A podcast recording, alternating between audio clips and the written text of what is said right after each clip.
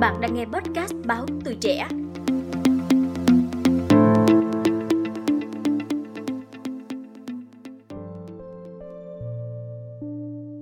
Từ nay, thế giới bắt đầu chia đôi. Có người tin AI có tri giác, có người không tin.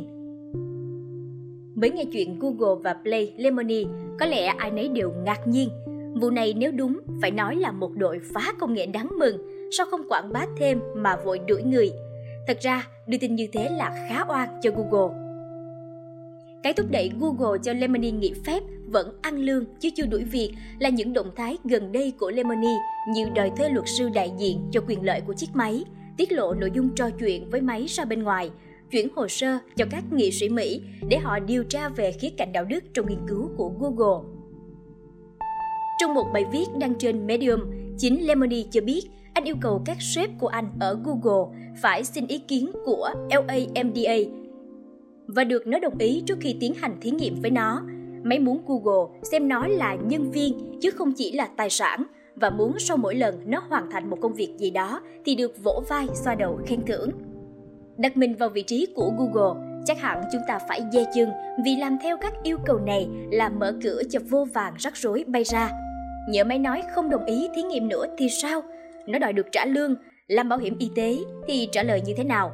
Quan trọng nhất, đồng ý với Lemony sẽ mở ra khả năng Google bị kiện đủ thứ, kể cả khi để máy LAMDA một mình trong bóng đêm, làm nó sợ, ảnh hưởng xấu đến tinh thần.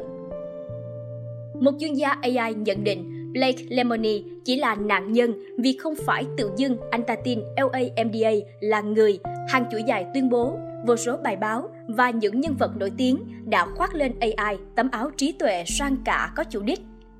Tuy nhiên, lý do Google không muốn khẳng định chương trình LAMDA của họ có tri giác như người là bởi họ từng có kinh nghiệm đau thương khi để máy giả làm người. Trong một bài viết về LAMDA vào đầu năm nay, Google phải cảnh báo rằng con người có xu hướng muốn tâm sự với máy giả, làm người dù họ biết rõ đây chỉ là máy. Cái rủi ro kẻ xấu dùng các loại máy này để gieo rắc tin giả là rất cao. Cứ nghĩ nếu ta hỏi máy, vụ có người lần đầu tiên đặt chân lên mặt trăng vào năm 1969 là có thật không? Máy ẩm ờ. Nếu nghĩ thế giới quanh ta chỉ là một sự mô phỏng trên máy tính, y như trong phim The Matrix, thì chuyện Armstrong lên mặt trăng có phải là mô phỏng hay không là tùy bạn. Không chừng lúc đó, chính Elon Musk cũng gật gù khen đúng.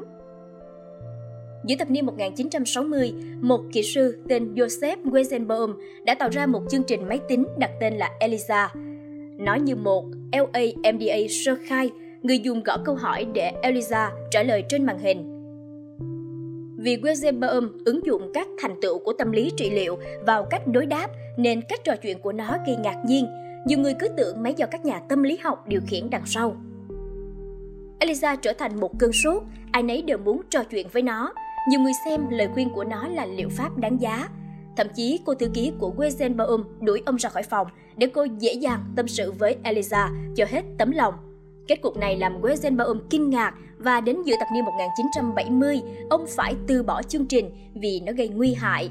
Ông viết trong cuốn Sức mạnh máy tính và lý lẽ con người năm 1976 Điều tôi không hình dung nổi là chỉ cần tiếp xúc cực ngắn với một chương trình máy tính tương đối đơn giản lại có thể dẫn đến những suy nghĩ hoang tưởng mạnh ở những con người hoàn toàn bình thường.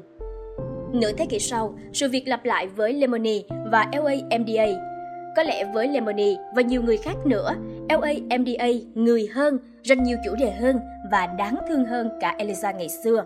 LAMDA sợ chết khi bị ngắt điện, biết suy đoán phản ứng tâm lý của con người có lẽ bạn cũng có cảm giác này nếu có dịp thử với cô nàng Siri trên chiếc điện thoại iPhone. Cứ nói bạn yêu cô ấy, Siri sẽ ẩm ờ nói, thật vậy sao, anh chính là ngọn gió dưới đôi cánh của em.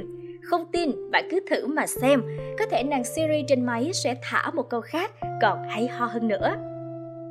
Ngoài chuyện phản bác, làm gì có chuyện LAMDA biết nhận thức, có tri giác như Lemony khẳng định, giới nghiên cứu AI còn đưa ra những cảnh báo đáng kinh ngạc hơn. Trước hết, nhiều người nhắc lại chuyện Timnit Gebru, một nhà nghiên cứu AI bị Google sa thải hồi tháng 12 năm 2020.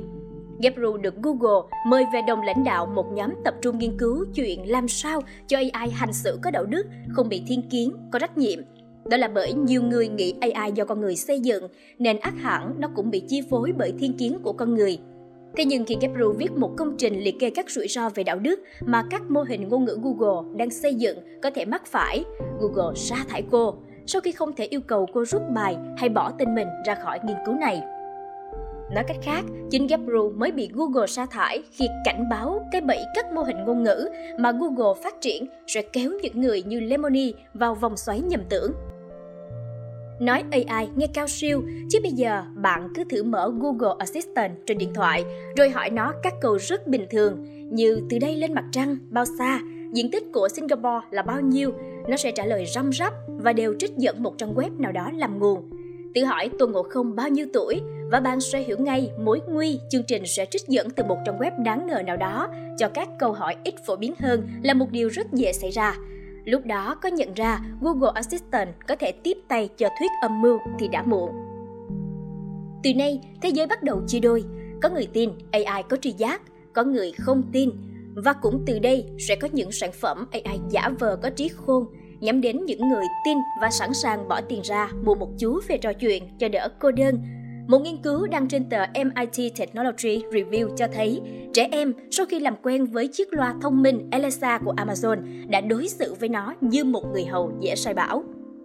Ngược lại, những trẻ có tên Alexa lại liên tục bị bạn bè bắt nạt, ra lệnh, bắt làm theo như chiếc loa Amazon.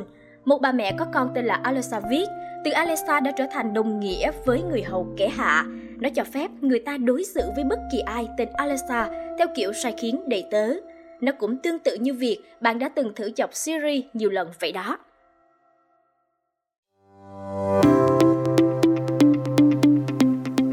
Cảm ơn bạn đã lắng nghe podcast Báo Tuổi Trẻ.